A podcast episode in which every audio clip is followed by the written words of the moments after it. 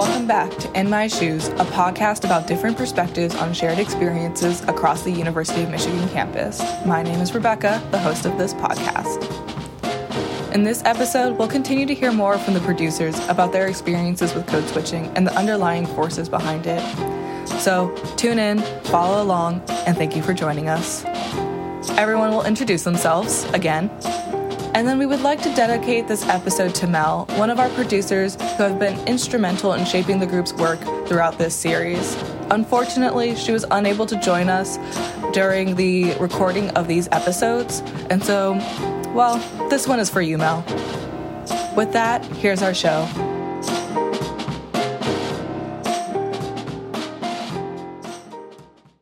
My name is Field, and I'm a graduate student in the Department of Chemistry at the University of Michigan.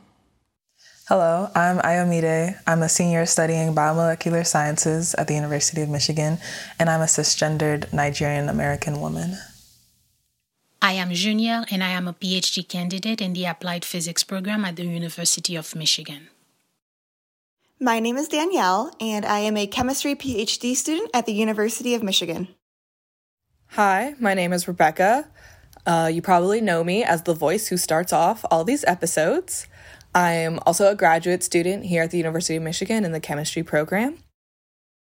Hi, I'm Ginger Shultz. I'm a faculty member in the chemistry department. I'm a cis white female. I was a first uh, generation college student and the youngest of five children. So, something I've been thinking about since this convo started was um, the fact that, so I'm Nigerian American and I'm a black woman. So, how I present myself in African American spaces is different from how I present myself in Nigerian spaces. But even in Nigerian spaces, I'm naturally playing more upon the Nigerian aspects of who I am. You know, in African American spaces, I'm, you know, playing more upon like the common existence of being black in America. And so this might be too ethereal, but I'm kind of thinking like, in what spaces do I show up as just quote unquote myself? Because I find that no matter what environment I, am in, I'm ultimately trying, uh, maybe not to assimilate, but trying to become part of the group. And I think that's like um, a natural human response. I don't know if that ties into intersectionality. Like if I was in a, a, group for just women, I would be playing upon, you know, those aspects of my identity more, even though I think that I usually operate from a more like masculine perspective. But so yeah, that's something to think about. That's something else I've been sort of thinking about is like when are we actually ourselves? Um, because I don't know, like I spend so much of my time working. So so if I have like if I code switch in a specific way at work, then if I'm spending the majority of my time working, am I actually like my work self for the majority of my life? if I'm code switching to pretend to be straight, does that make me straight? Like I don't know. um, but like fundamentally, I know that that's not true because I that's not who I actually feel like I am. Um, but this has been like something that's been on my mind a lot. I think is like if we're code switching in various situations, I think it's hard to sort of pin down which part of us is actually us, which is why I think it's sort of I think a bit more complicated. Like I think each of the ways that we code switch are a part of who we are, um, because because that is who we are, like in those different spaces. Um, and I think that sort of connects to kind of an important aspect of code switching, which is that it really is just a human experience um, that we all do to different degrees um, whenever we're going into different spaces. And I think it's clear that different people code switch a lot more or a lot less depending on their identities and, and whether or not they feel safe to express themselves or feel like they're able to express themselves in different places. Um, but I do think it's it's an interesting point to be made that it really is just fundamentally a human experience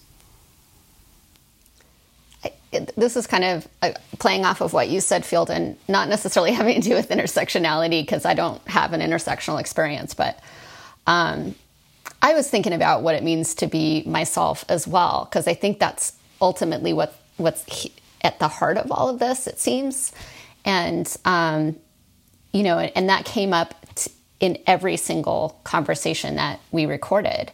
Um, and in terms of being in spaces on campus at the University of Michigan, like I know that when I go into um, a classroom, like when I'm teaching in a classroom, um, and and this actually comes back to why do we need to understand and name code switching? Like I totally don't think I understood code switching before we began this, and now I recognize when I do it right? And I think both Monica and Priya said that after they started teaching their class on code switching, they noticed more when they would do it and they were more aware of it or the stresses that they felt.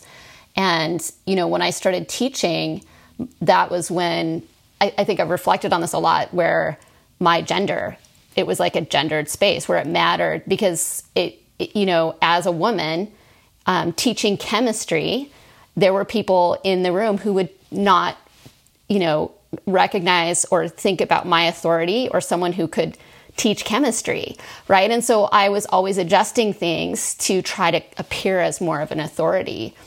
And but over time that became so tiring that I think myself just kind of slipped out.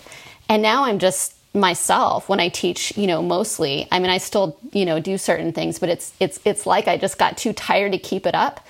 And I feel like I'm a better teacher for that instead of because I was expending all this energy trying to be something I wasn't. And, you know, I didn't allow that to happen. And so it's, it, it is natural and I think we do it, but it's a, it's a shame, right? When that, that we can't. And, uh, you know, I, I guess there, you know, that's part of the cost the cost is for ourselves in terms of our stress and that's the cost we've talked about talked about but the cost is for everyone else too that we interact with if you know they don't they don't really get to interact with you they don't get the value of who you are I love that you mentioned um, being able to be a better teacher because you were able to be yourself. And that reminds me of our conversation on professionalism.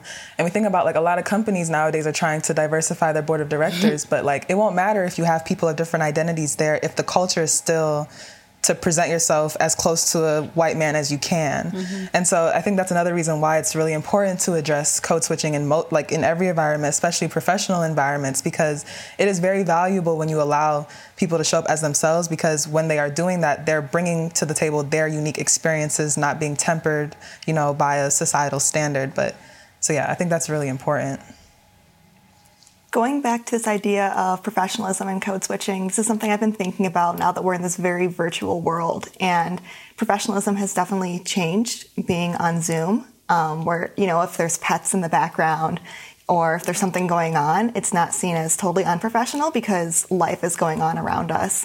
And so I've been thinking, you know, like after, like hopefully, you know, soon, um, we can start going back to the workplace and stuff. If these norms of professionalism are going to change at all, or if they're going to stay the same and go revert to how they were before. Because um, I know for like some of my classes, like it's okay if you don't have your camera on because they recognize that you might not have, you know, an okay home environment that you want to share with people, and so they're recognizing that like these norms of like attendance and that you have to be present in classes and interacting has changed in this virtual environment. Um, so I've just been thinking about that, like, will code switching with regards to professionalism, will it stay the same and go back to its previous state after the pandemic? Or will it somehow adapt? And if it adapts, like in which ways is it going to adapt? Um, so that's something I've just been thinking about, thinking to the future um, with regards to professionalism. Yeah. I don't have an answer. I have no idea. Code switching really is about power, right? It's about you have to go into a room somehow and make the person in power feel comfortable at the expense of yourself. I think the crazy thing about this power dynamic, though, is that the people in power don't recognize their power. It's always people who do not have the power that are constantly changing who they are and presenting themselves to, I guess, show the people in power that, you know, I'm like you, I can, you know, mesh with your culture, even though it's not who they are, it's not their true authentic selves. But being someone like in that power, like as a white person, you know, I didn't think about how people around me might be changing as like who they're presenting themselves as around me um, until we started diving into this code switching um, topic. And so I'm just thinking about like people who are not the majority are constantly changing who they are to please the majority, and the majority doesn't even recognize it. They don't recognize that it's an issue.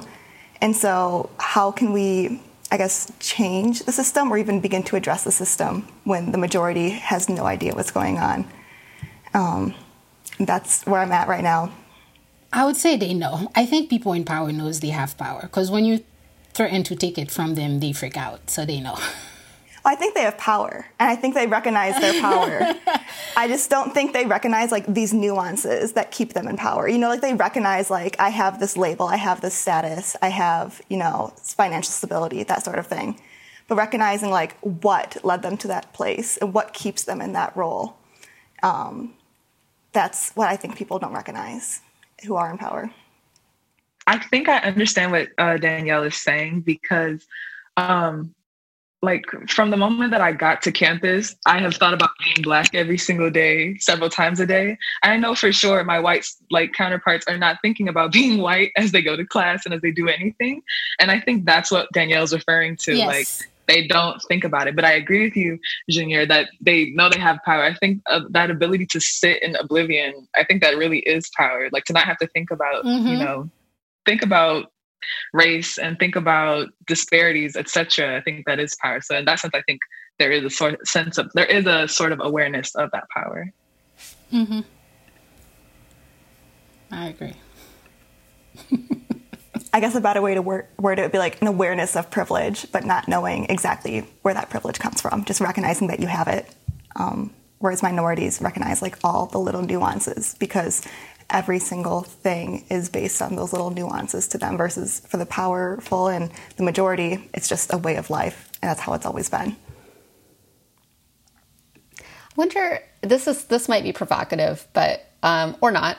I wonder if you know this this then has something to do with why you know women there's a movement for you know women are always uh, i guess the feminist movement has not always has not served all women well, right? Because white women, you know, are are kind of have tunnel vision on the issues of gender, and they don't realize. I guess this, this now comes back to intersectionality. Um, you know that that if they don't, if if they're not advocating for all women, then then you know they're not doing what they need to do. But because they sit in the privilege of being a white person, they can't recognize, uh, you know, other things that are going on and not just being a white person, but being a, a white cis woman. Mm-hmm. So much of womanhood is defined by the sex that you are assigned at at birth and that experience. When it, the womanhood is so much more than that. Mm-hmm. And it's not even just, you know, with white people. Even like the Black Lives Matter movement was started by queer black women. And Thank yet, I, for sure, black men's issues are always at the forefront. Um, but I, I think that's I don't know. In a sociology class, they talked about that's just like the nature of movements is that the majority always their needs and their issues and wants always get gets pushed to the front, which is why I think black women are really the answer because we we have been seeing the intersectionality and the levels to it from the beginning and I think as black women we understand that everyone's liberation is tied. Like there is no just liberate black women or just mm-hmm. liberate black men or just liberate queer people. Like it's literally it's all tied. It's all one. Yes. So yeah. The I, I was just realizing that the audience of the podcast won't realize that everybody in the room is just like going, heck yeah, nodding their head to that. we should have audio clapping and, and That's what I was gonna say. I was like, in case my mic didn't pick up, I was silent clapping to Ayomide right there. it is so true though. Junior, do you remember um, when you and Mel and I we were sitting uh, in the new biology building and having a conversation. We were trying to brainstorm, you know, and talk about our idea. And every time one of us said the word white, you know, we would almost like giggle because, right? Like, and first of all, like, we're, you know, um, you know, are other people going to hear us talk about being white?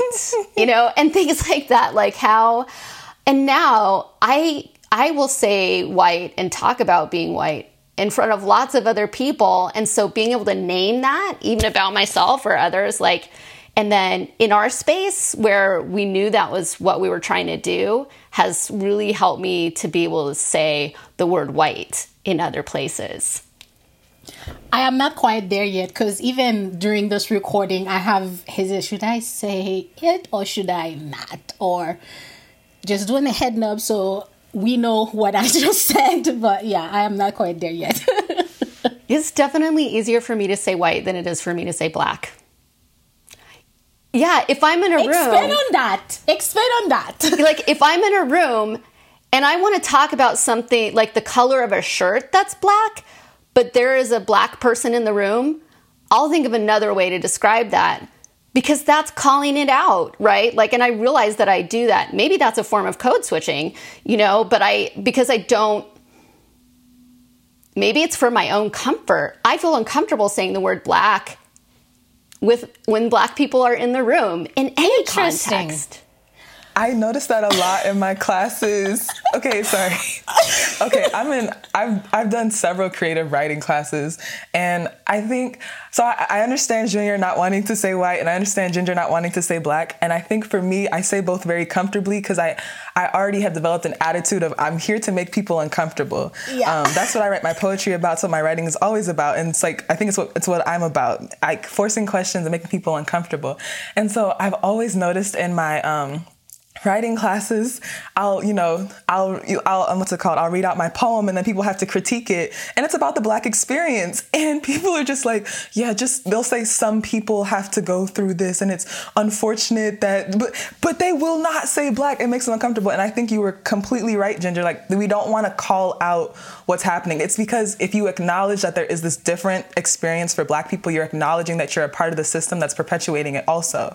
And mm-hmm. people don't want to do that. And, and in the same way and what do you do with that acknowledgement? Like Exactly, because if you acknowledge it, then you have to. It's a call to action at the same time because you can't. You know, if you're not doing anything against it, you're a part of it. So when you acknowledge it, it's you have to do something about it. But people don't want to, so they don't want to acknowledge it either. Oh my God! With what you say, uh, uh, with what you say, Ginger, I was talking to uh, one of my good friends. She's a Jamaican woman who is currently living in Canada. And we were having this discussion about how basically blackness as an identity is almost like they don't know what to do with it in Canada. She was telling me black people in Canada are called African American while they are in Canada. wow. That is crazy. The same thing you just described. She said it, she went to this workshop she was leading, and towards the end of it, she was like going around and, and, and mangling. And then she was talking to some white white people, and they were printing out the other black person who was at that conference, and they couldn't say this black person over there. They couldn't say it. That's amazing in Canada that they say like that. Just blows me away. But I get I. I like I've, I kind of feel that because the more that I'm trying to say black, then when I think it, I see it with a capital B in my mind and to differentiate it because because I see it on Twitter or I see it other places and and that's where like I don't know if it's like respect to that identity to have that capital letter on it, right? And I started trying to think of it that way. Um, but also like I think at the bottom of it is absolutely your discomfort with like or you're in it I guess our um, avoidance of making anything uncomfortable is totally a thing. And then, so part of that is I don't want to call somebody the wrong thing. You know, like I, I don't want to call somebody African American if they're from Nigeria, right? Mm-hmm. I want to I want to recognize like you know so so there's a little bit of that but that's that comes back to well that's on me to make sure i know what the right, you know, and and like it's not for the other person to tell me what I should call them. I need to I need to educate myself and think about that. I think to be honest, when I say white, I don't think about a single white person. I, I think of it as like the structure, what whiteness is. I think about it uh, how it affects people, even people in countries like Haiti who have no concept of what whiteness is, but they still view it as a standard. That's what I mean when I say white people. I don't think of like a singular black uh, white person, to be honest. So it's interesting. Uh, Junior, I love that you mentioned white being a standard in Haiti because it's the same thing in Nigeria. we like, have no idea what like what what is that experience. We have no idea, but it is a standard. Right. Yeah. It is a standard. I remember when I was in uh, in school in Haiti, because Haiti has uh, two official languages, Creole and French, but the majority of the population speaks Creole because of like education and access to education. So the educated speak French, and a lot of the operating like po- politics and things like that are in French. I attended a private school run by nuns, and I remember reaching a um, when I graduated from uh, primary school to secondary school they stopped teaching Creole as a language. And then they will have this thing where you get punished for like speaking in Creole during like the working hours of the school. And then they will say things like if you get caught speaking Creole, they will tell you to express yourself as if like expressing yourself in um in Creole it's not like you expressing yourself. It was just like very absurd. And then when you think of it in the context of like the history of Haiti, how we essentially were like not to white people. We are like free, and then whiteness become the standard. It, it's it's it's a little bit sad and ironic, really. So, yeah. Back to code switching, that reminds me of how African American vernacular English is like looked down upon, and like, like you said, it's like you're preventing like how they're associating they're saying that you know speaking in creole is like you're not properly expressing yourself. It's like the same thing. It's like oh you're not speaking properly. It's like so then therefore you don't deserve to be understood. And it's like i deserve to be understood mm-hmm. in whatever way i choose to express myself you know and respected mm-hmm. also. And so yeah it's the same thing with patois in, in, in Jamaica. My, my my friend again we were talking and she's like, Yeah, we she speaks it, she doesn't even know how to write it. So she's it's not even considered like a language. It's just like this the form version of English. And anyone that speaks it is viewed as like uneducated and but how do you even think about like the generation like cuz usually language is this thing that allows people to to to keep up like things that are in the family line alive. So if you're raised this language that like your great great grandmother speaks, how how are you to have access to her stories. Like how wow. how are you gonna know? So I don't know. It's quite sad. I think that was like a very deep point that you brought up. Um, even considering that some languages and like you know some forms of we call it broken English, which is is a problem in and of itself. But some forms of that like contain expressions that don't actually translate to English. Translate. So as mm-hmm. you said, like you're really losing huge parts of like history and like of a people's story when you, you know, negate the validity of their language and the importance of it. It's also I think a really good example of just like how I mean, it is like whiteness destroying this culture and backstory and history. Um, I know, for example, this is something that um, many white people have recently been discovering is how um, there were many people, especially immigrants, who were coming in, who, Irish and Italian immigrants who originally came to this country in the 1800s, or not originally came to this country, that's the wrong word I want to say, but when they came, they were con- not considered white at first, and over time they were assimilated into what is considered whiteness. And it just kind of hits home because I know my father always tells me of how his grandfather came from Italy and he refused to teach his children Italian because um, he was like, You are in America now, you're going to speak English and you will not learn Italian. And it was even crazier considering he owned a grocery store in the Italian neighborhood, and many people would come in only being able to speak Italian and not English. And so they only had specific roles when helping with that business. Um, but yeah, there was like my father has been trying to do some genealogy stuff and trying to place pictures and photos and stuff like that that my grandmother had and he's been trying to understand what the family history was but he is pretty sure a lot of it is kind of lost because there was that refusal of passing it down because in his mind being part of that status quo that whiteness was more important mm-hmm. than keeping that knowledge and history and culture in the family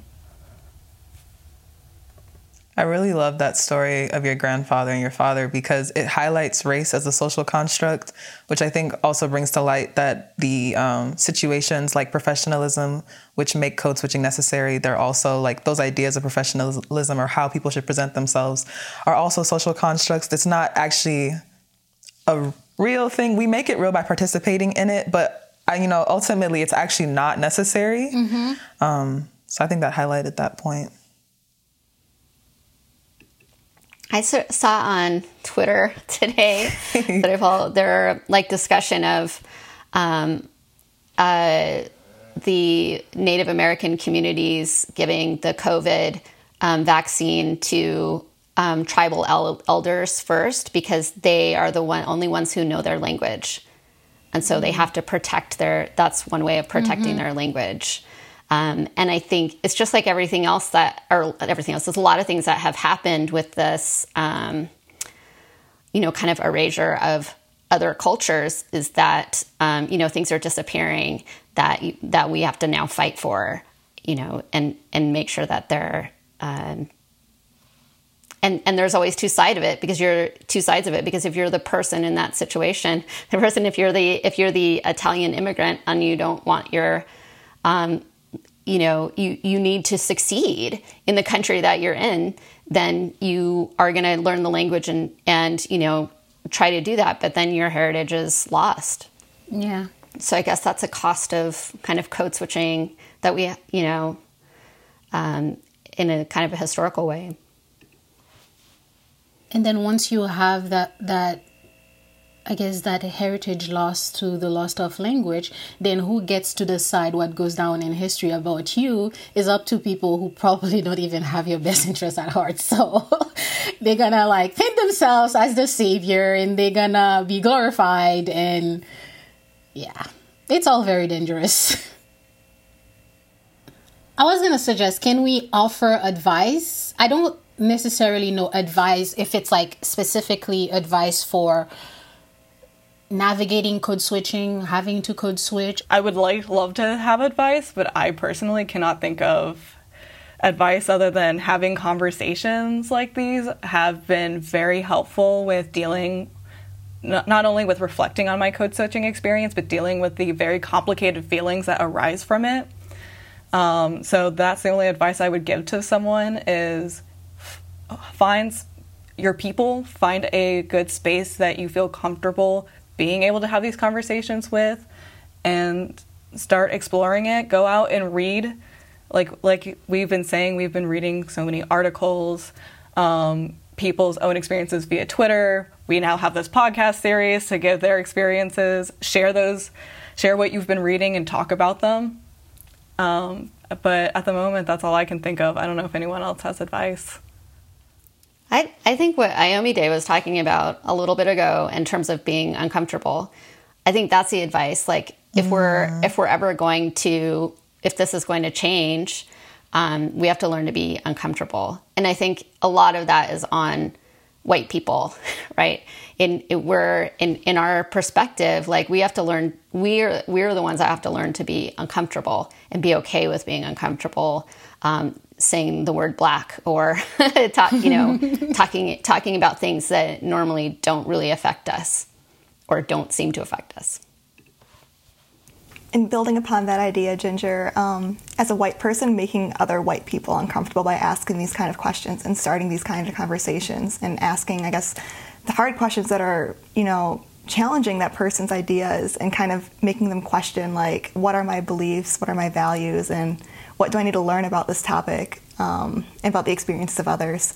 I think over the course of oh, how many months we've been doing this, like a year and a half, I've learned so much from the readings, but I think I've learned so much more by just this conversations with the group here and going through these uh, podcast episodes and diving deep into these statements from our podcast guests and just seeing what their experiences are.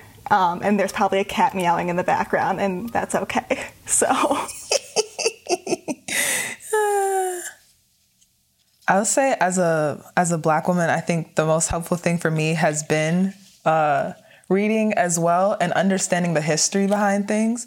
Because when I first got to Michigan and I was like, I'll never forget the moment I was in a sociology class and like the white male professor casually mentions that black women are three to four times more likely to die in childbirth than their white counterparts. Mm. And I remember hearing that you know, class let out five minutes later. I go to physics and I'm sitting in physics, not trying not to cry, next to one of my close friends who's a white guy who's learning about physics. I did not learn shit that day yeah. because I was so devastated by that. And it's like, I felt guilty for feeling so strongly about it. I felt guilty for being distracted in my physics class that I'm paying for, you know, that I came here to study for. But I realized that there are so many things um, in the world today that affect me and so by reading up on the history and realizing where these sentiments come from, realizing where these structures originated and stuff has been really helpful for me to understand that like I'm not alone in like in realizing and perceiving mm-hmm. things differently and realizing like okay it really feels like there's two separate michigan campuses and realizing and reading about the history of that has like been very helpful for me and i would say for those who feel the weight of having to code switch more than they should be engage in self care, find your tribe. And I remember t- from the conversation with Taylor and um, Paulette, she talks about how um, she, when she, after a hard day, she goes home and then she, she, she has her time for herself. So engage in, in, in self care and, and finding your tribe is also very important. And also, the university or the places that you're in should also do what they need to do in order to make your life better because you equally belong to those spaces. So it's not all on you. That's what I'm trying to say. yeah, I'll add to like the self care aspect. I feel like being a white person in like only in the past like few years really thinking and engaging deeply with race, it's like very exhausting.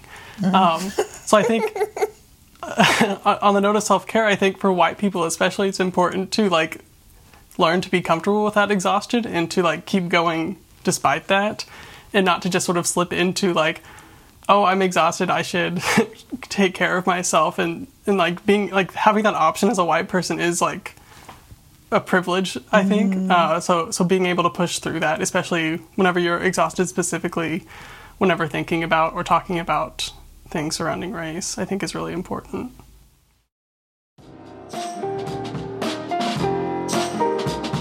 Thank you for listening to In My Shoes, a podcast about different perspectives on shared experiences across the University of Michigan campus. In My Shoes was produced with the support from the University of Michigan Center for Academic Innovation. This episode was edited by Ellie Dafdor. Find us on Spotify, Apple Podcasts, or SoundCloud. For updates on the most recent episodes, follow us on Twitter at In My Shoes.